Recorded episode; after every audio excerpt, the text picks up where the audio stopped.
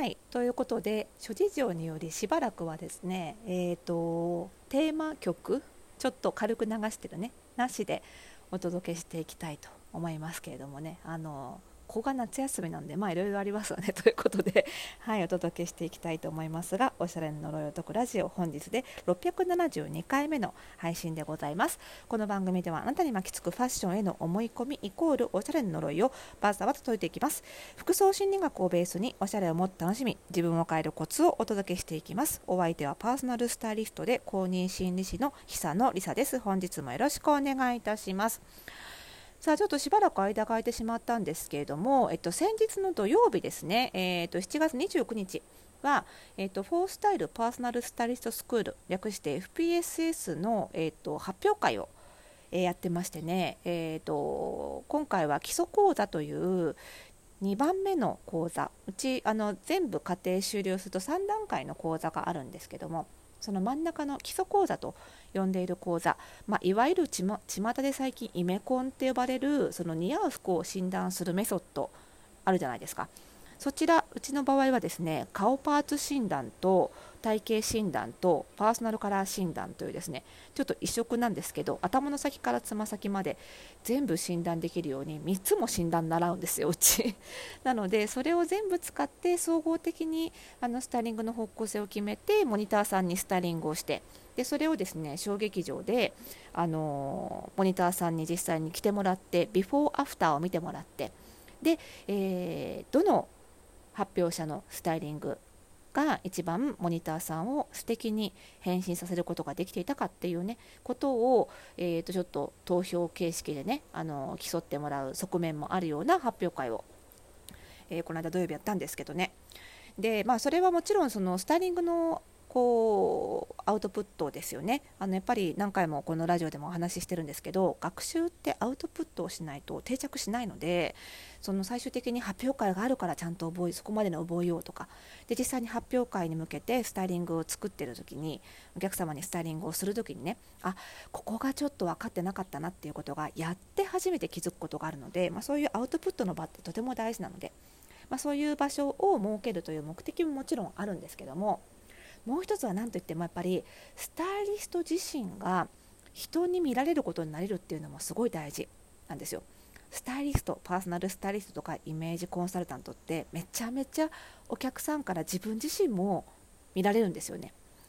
それはもちろんその悪い意味ばっかりじゃなくってねそのお客様っておしゃれを学びにいらしてるのでそれ教えてくれる人の先生のねその教えてくれる先生のファッションを当然真似しようとかそこその先生の洋服の中からおしゃれの中から盗めるものがあったら盗もうってそりゃ思うじゃないですか。なのであの自分もスタイリングするだけじゃなくて見られてるっていうのが結構、まあ、いわゆるその裏方であるそのタレントさんのスタイリストとか雑誌のスタイリストとかとはかなり違うところかなって思うんですよね。でこの発表会でやるとねあの人前で喋るので見られることを意識するじゃないですか。でさらにそれをうちの場合は全部動画に撮って後から見返せるのでその人に見られてることを意識した姿で自分もちゃんとチェックしてみてあそれでもまだここが足りなかったな自分自身のファッションももっとこうした方が良かったなとかそれこそ今回は初めての試みだったんですけど、えー、1期前の卒業生さんの中に元 NHK キャスターのね今フリーアナウンサーで活躍しているあの近藤直子さんという女性がねいらっしゃるので、えー、とその方には今度話し方講師で入ってもらってその人から見られる見られ方プラスその話し方も含めてね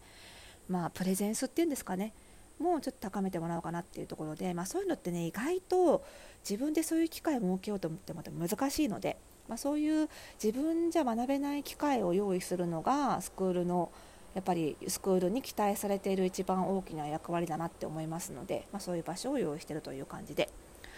でその15期ねこの間発表会に参加してくれた15期の生徒の中には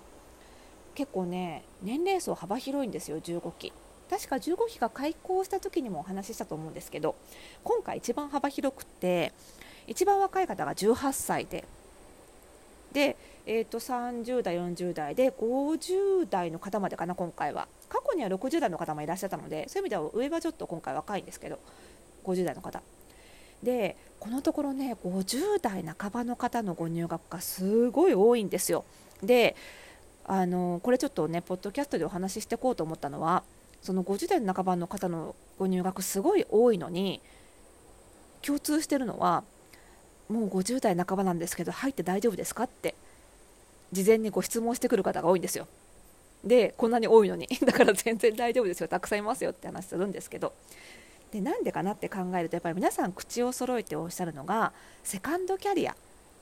ておっしゃるんですよね。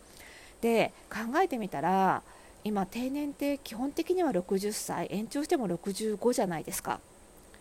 そうなってくると50代半ばってあと働ける今の会社で働ける年数が10年切ってくるんですよね。そうするとでも私も今40半ばになって思いますけど60代って60歳ってもうすぐですよ。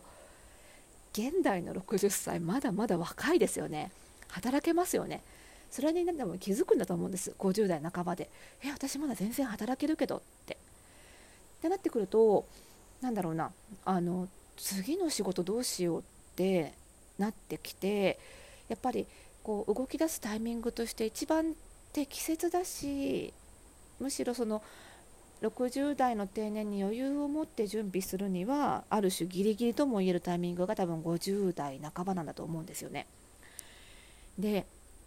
前若い頃はさみんなさ私も含めそうですけど60歳なんてまだまだ先だし60超えてまで働きたくないからそれまで頑張ってお金でも貯めてあとは悠々自適しようなんて言ってましたよだけどいざ近づいてくると現実味を帯びてくるといやもちろんねその60超えてすごい体力的にきつい仕事をしなきゃいけないとかっていうのは辛い状態ですよ。働きたくないのに働かなきゃいけないっていう状態はやっぱり良くないとは思うんですけどでも実際問題ですよ。まだ結構元気でだとするといや働きたいしってなると思うんですよね。働きたいのに辞めさせられちゃうっていう状態でお金の問題じゃなくてもやっぱり仕事ってその自分の存在意義とかやりがいみたいなそのメンタルヘルスのいい部分に寄与してるところもすごく大きいじゃないですか。もちろんストレスもたまりますけどね。だからやっぱりそういう意味でもまだまだ働きたいなって私はね多分思うんですよ。そういう意味で私は起業して60になったらもう働けないよって言われなくて済むっていうのはすごい心の安定としてあるんですよ。体が元気でいる限りは好きな仕事が自分の満足いくまでずっとできるっていうのはすごいね安心感なので気持ちがわかるんですよね。でもそのセカンドキャリアにじゃあ選ぶ時にさっきも言った通りそうは言ってもねあの若い頃とはやっぱり違うわけでそんなに無理は効かないし体力すごく使う仕事も将来的に不安だしっていうところで言うとやっぱりその好きなこと今も普段にしていることとかを仕事にするっていうのはどっちにしろやることだからっていう感じで 効率はいいと思うんですよね。でなんかやっぱり卒業生の中にもよく言う子が多いんですけどどっちにしても毎シーズン洋服は大好きで隅から隅まで見るからって自分の買い物でねだからそれがほぼ同じようなことやってるだけなのに仕事になるんだったら最高だよねってよく言うか言う子多いんですけどいや本当にそうだなと思って。だし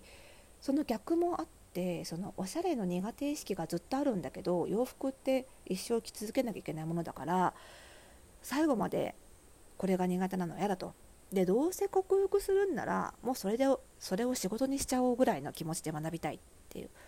それもいいと思うんですよね。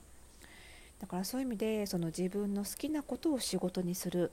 もしくは苦手なことを克服する過程でもう仕事にできるぐらい頑張っちゃうっていうのはやっぱりファッションっていう分野はすごくやりやすいなと思いますね。はい、だからねもしねあのこれ聞いてる方、えー、っと来年の1月にね、えー、次の期開校します多分来年もねこの1回しか開校できないと思うんですけどあの開校することになりましてあのすごい問い合わせもいただいてるのでねで問い合わせするまでもなく諦めちゃってる方もいらっしゃるかなと思うんですけどあの50代半ばとか60代とか全然いらっしゃるのででそんなにそこまで力仕事でもないし あのパーソナルスタイリストとかイモコンってやり方がたくさんあるのでねいろいろね。なのであの本当に一生の仕事にできるあの職業だと思いますのであのご関心ある方はあのそうは言っても今日が一番若いですからね、はい、あのやってみようと思ったらなるべく早めにご連絡いただければなと思います。なのでね今期もねもうそんな形であのセカンドキャリアでっていう方のねあのお申し込み結構いただいててあの面談でもいろんなこれまでのお仕事のキャリアを伺ってあそのお仕事は全然教師に感じるけどパーソナルスタイリストではこういうふうに活かせますよねみたいな話をするのも私すごく楽しくて、はい、なのでいろんな経験を持った人が集まってきてくれるので、まあ、そういう同期同士の学び合いっていうのも大人の女性が多ければ多いほど楽しいのでねそれもぜひね期待してお越しいただければというふうに思います。えーと、8月末まであと1ヶ月ですねちょうど。1ヶ月間残り1ヶ月先行入学期間ということであのオンラインサロン服装心理ラボの過去のコンテンツが全て読めるあの無料特典とかもはい、ありますのでね、ぜひぜひ早めにあの申し込みいただいて夏の期間から学びスタートできますのでお待ちしております。番組概要欄にね、詳しくあのリンク貼っておきますのでご確認ください。ということでまた次回の配信でお会いしましょう。おやすみなさい。